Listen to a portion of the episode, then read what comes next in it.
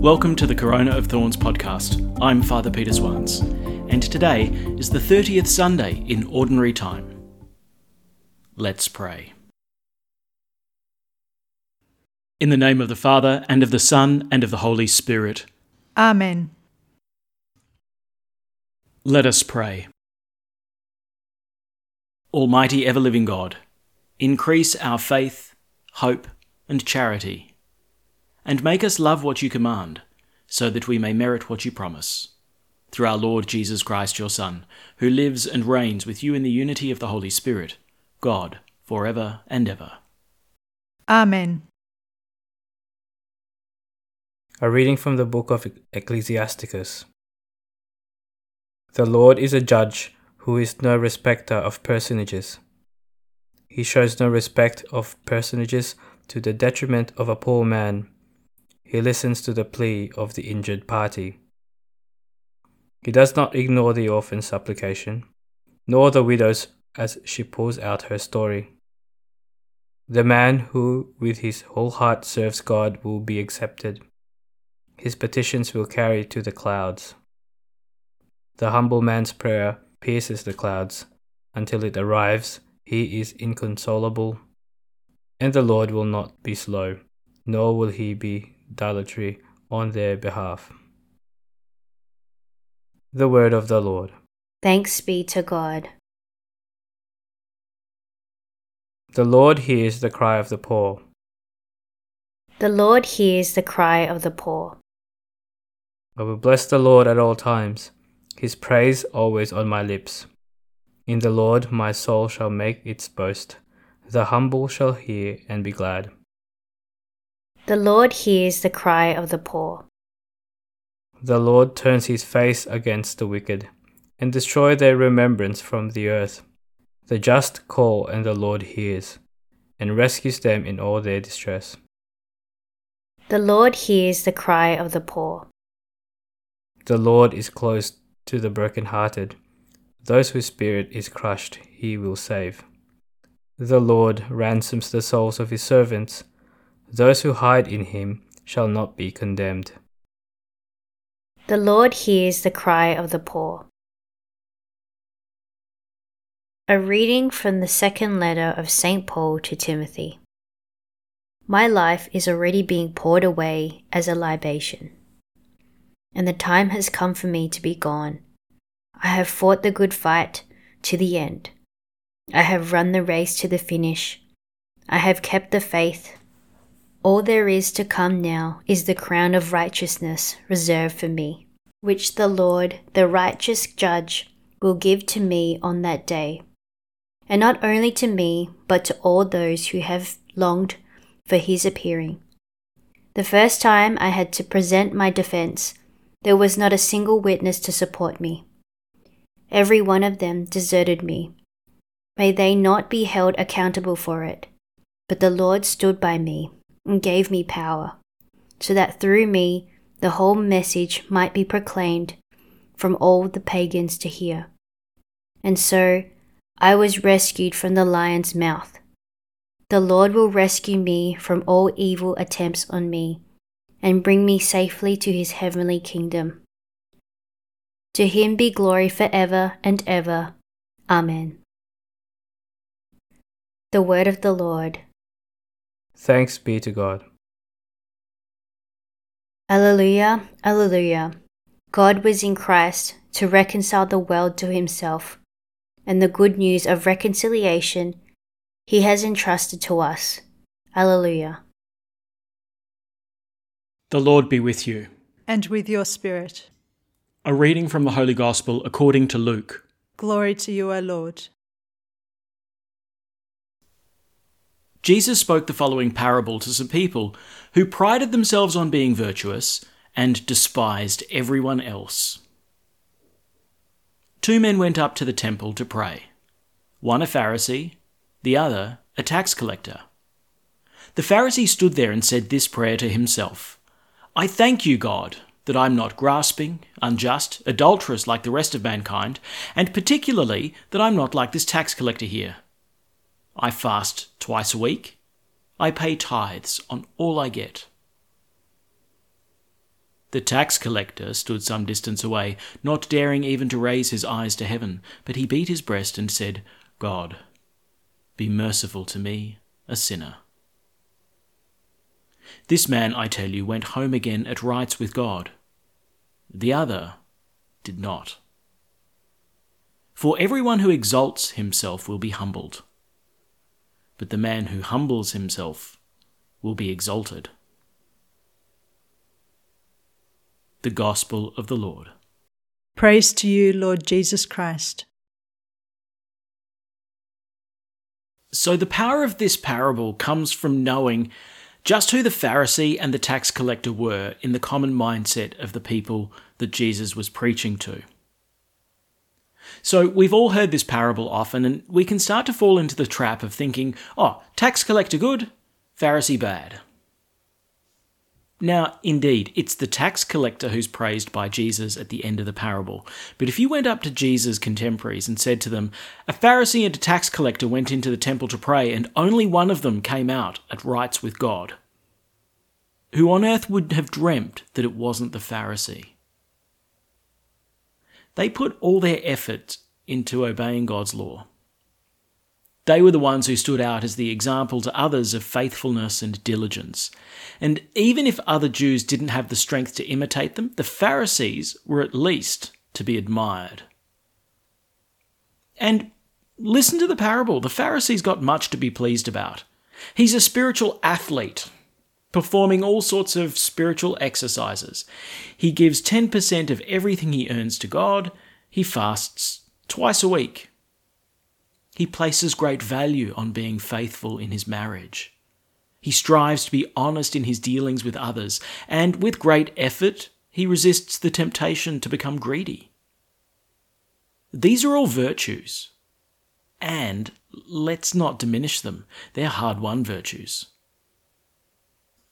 No one could criticize the Pharisee for not putting in enough effort into his dedication and devotion to God.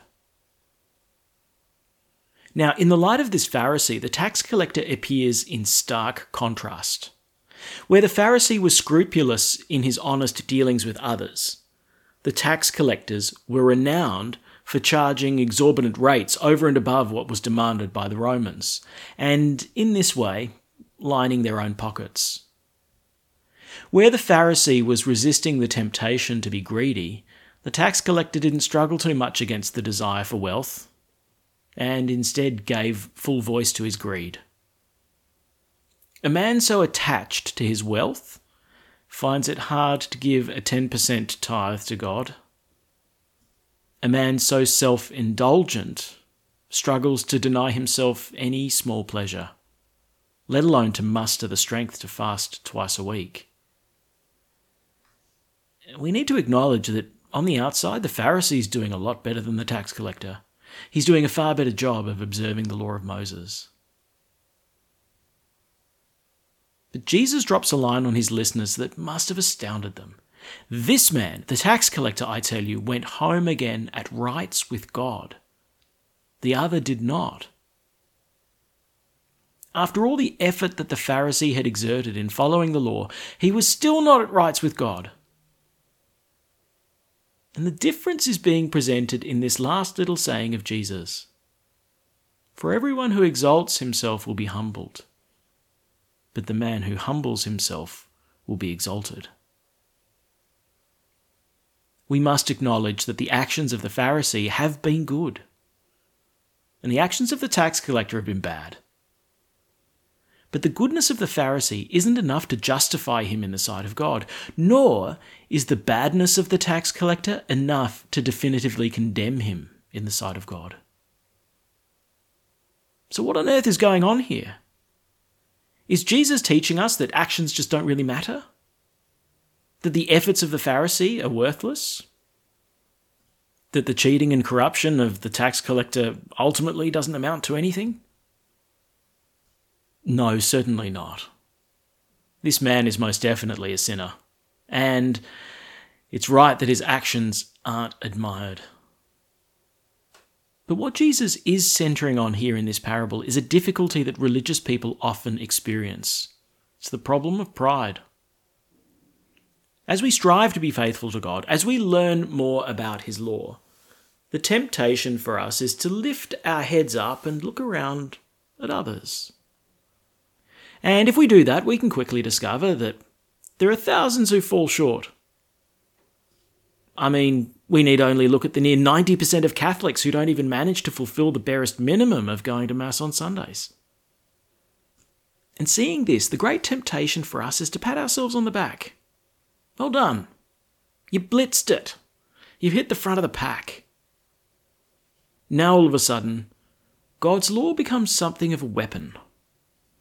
It's one which I wield in order to attack others, and it's the weapon I wield in order to defend myself. I can point to my actions as the very things that justify me. This is exactly what the Pharisee's doing in the parable, right? I thank you, God, that I'm not grasping, unjust, adulterous like the rest of mankind, and particularly that I'm not like this tax collector here. And what's happened in the meantime is that religion has become the means by which I puff up my own ego, and the means by which I cause rancour and division. I'm glad I'm not like that one over there.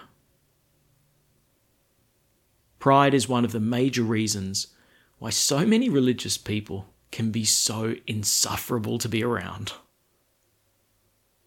I think this is what people mean when they criticize the religious as being self righteous. As bad as it is, there's a greater danger here than just putting other people off by our own pride. The greater danger comes in the effect that it has in our relationship with God. Notice that the prayer of the Pharisee is in fact a prayer of self congratulation. Well done, young Pharisee. You're kicking goals, and you're doing better than most, especially that tax collector. Now, there's no question that that's true. The Pharisee is externally doing better than the tax collector. But the danger is that he comes before God with presumption. If I'm in the 90th percentile of religious practice, then really, God's the one who should be pleased with me. He should be thanking me, because I'm not like the rest of humanity. In fact, by now, after all the lengths and efforts that I've gone to, God might just owe me. Jesus tells us that the Pharisee leaves the temple unjustified. He leaves the temple and he's not in right relationship with God. The trouble here is that the Pharisee doesn't recognize his true condition before God. He goes away happy. He goes away proud. In approaching God with presumption and pride in his prayer, he's not open to a true encounter with God. He enters the temple with his head held high, I'm good, I'm virtuous, I belong here in God's presence, and my efforts give me the right to stand here and to be praised and thanked by God Himself. Listen again. I thank you, God, that I am not grasping, unjust, adulterous like the rest of mankind, and particularly that I'm not like this tax collector here. God can't interrupt this prayer. There's no space left for a true encounter with the Father and consequently, the Pharisee leaves the temple unchanged, proud, presumptuous, and secure in his own imaginary righteousness. Now, the problem for the Pharisee here is a problem that we're all prone to. The Pharisee's lost touch with reality. He's forgotten that there's nothing that we can do for God that would make him owe us one. So Paul asks an interesting question to the Corinthians in his first letter. He says this He says, What have you that you have not received? And if you have received it, why do you boast as if you had not? That's an important realization. Everything I have, I have from God my time, my talents, my treasure. And any gift that I give to God is something that He's first given to me. So how can I possibly tip the balance sheet in my favour? How can I ever repay God for all he has done for me? I can't. Everything I do, everything the Pharisee did in praying, fasting, almsgiving, doesn't make God owe us anything. The reality is that we come before God with empty hands. All my efforts to be faithful don't justify me before God. My adherence to the law doesn't make God and me even, such that I could approach him as an equal. It's a lie. And I've believed the lie because I'm proud. What tremendous presumption the Pharisee possesses. I thank you, God, that I'm not grasping, unjust, adulterous like the rest of mankind, and particularly that I'm not like this tax collector here. I don't know. I can imagine God responding to him. Who the heck do you think you are? well, the tax collector knows who he is. And he approaches God in humility because humility is truth. Have mercy on me, God, a sinner. And this is the man who leaves the temple at rights with God. St. Augustine famously wrote in one of his sermons that man is a beggar before God. And he's right, of course. The greatest saints are beggars before God. And so are the greatest sinners. Because everything that God gives us is a gift. The tax collector is the one who acknowledges this fact and leaves justified. Father, I know I don't deserve anything you give me, but I ask you for your mercy and forgiveness. The tax collector places his faith in the Father's love, not in his own efforts. The prayer of the tax collector shouldn't teach us that God likes us to grovel and humiliate ourselves. No, that's not what the tax collector is doing. The prayer of the tax collector is true and authentic because it acknowledges that God is God and I'm not. I come before my Creator and my Redeemer, and I come with empty hands. There's nothing I can give God. There's no good deed that could make him owe me. Man is indeed a beggar before God, and I acknowledge my poverty before him. But remember this Blessed are the poor in spirit, theirs is the kingdom of heaven. Thanks for praying with us, and may God bless you abundantly, so that this day may give glory to God the Father.